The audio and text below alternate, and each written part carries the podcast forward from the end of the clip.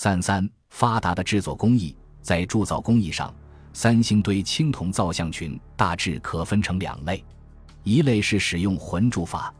即多范合铸，依次成型，如铜人头、小型铜面具、小型铜人等；二类是使用分铸法，它是在混铸法的基础上发展起来的，此法是分部浇铸成型。如同人和像座是采用从下至上分三次浇铸才成型的，粗大的双手是后来才浇铸上的。青铜雷、青铜尊、大型青铜面具也都是采用此法铸造的。不同的是，青铜雷和青铜尊上的兽头、铜面具上突出的双眼都是事前浇铸成型，然后嵌放在主体范的适当位置再进行浇铸。学术界通常认为。分铸法是殷商时期中原地区广泛使用的一种铸造青铜器的技术。三星堆出土青铜器揭示，古代蜀人对这项技术的掌握和运用，同样达到了娴熟高超的程度。高大的青铜立人像，由于是采用分铸法分段浇铸合成，因而体内的泥芯一直保留着，直到出土后进行清理时才被取出。其外观浑然一体，华丽精美。显示了分段浇铸后粘合、打磨、修整的高超技艺。若不仔细观察，很难看出粘合的痕迹，可谓是青铜时代造型艺术的杰作。古代蜀人在铸造工艺方面还采用了热补、焊铆等技术。热补主要是用于对青铜器物铸造时某些部位发生的裂痕和缺陷进行修补。有些青铜头像里面以及青铜太阳形器和青铜神树底座下。均有热补痕迹，焊接与铆接也是运用的较多的一项技术。例如，爬龙柱形器柱身即用两范合铸而成，爬龙与夔纹装饰为分铸好之后，再焊接或铆接在柱身上的。又例如，青铜纵目人面像突出的圆柱形眼珠也是先铸好后再焊接补铸在面具眼眶中的。长大的耳朵也是采用焊接与铆接相结合的方法固定在面具脸侧的。青铜神树座底可能铸造时发生裂缝，因而留有焊接铜片并加以铆钉固定的痕迹。青铜神树上的龙身上留有接损，显然也是为了便于铆接，使龙和树能连接在一起。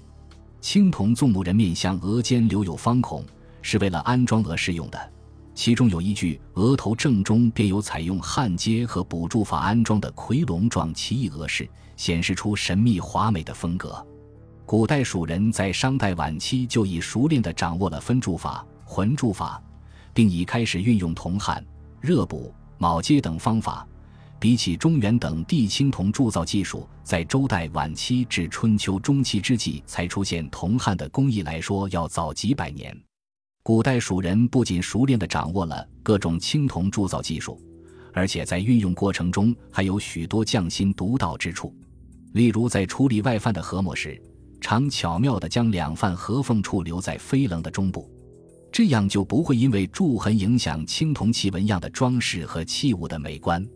在纹饰的制作处理方面也独具匠心，在范模上精心雕刻，有意地浇铸出一种浮雕的艺术效果。在造型线条的创造上也极其高明，这些都充分表现了古代蜀人高超的青铜铸造技术。以及在青铜造型艺术方面非凡的创作才能，创作和铸造出了这些具有浓郁的古蜀风格和鲜明民族特征的青铜造像群，在三千多年之后仍焕发着巨大的艺术魅力，震撼着人们的心灵。三星堆出土了大量的玉石器，不仅种类繁多，而且制作工艺也相当高超，反映了古蜀国玉石器制作行业的发达。在三星堆古城内外。还发现了多处玉石器加工作坊遗址，也是这一手工行业发达情形的印证。三星堆出土的大量玉石器，绝大多数都与古蜀国的祭祀活动有关，反映了当时宗教祭祀活动的昌盛。例如玉章、玉琮、玉璧、玉环、玉苑之类。其次是与当时古蜀国社会生活关系密切的大量玉石制品，有的与礼仪有关。如玉戈、玉刀之类，有的具有工具与武器性质，如玉金、玉奔、玉凿、玉锄、玉笔、玉斧、石斧、石铲、石矛、石凿之类；还有的属于装饰品，如玉佩、玉片、玉串、玉珏、玉珠、玉贯穿、铝松石以及琥珀坠饰等。从制作工艺看，古代蜀人在制作这些玉石器的过程中，不论是对玉石料的选择、切割，还是琢制加工、钻孔、雕刻、研磨、抛光等技术的使用，都有着丰富的经验，显示出很高的水平。玉石器上面的图案纹饰以及透雕飞鸟之类，显示了古代蜀人娴熟的雕刻技艺。二号坑出土的一件刀形玉章上，采用线刻与平雕手法，刻画了两组象征神山祭祀和天门观念的图案，凝聚着丰富的文化内涵，堪称是三千多年前的玉雕杰作。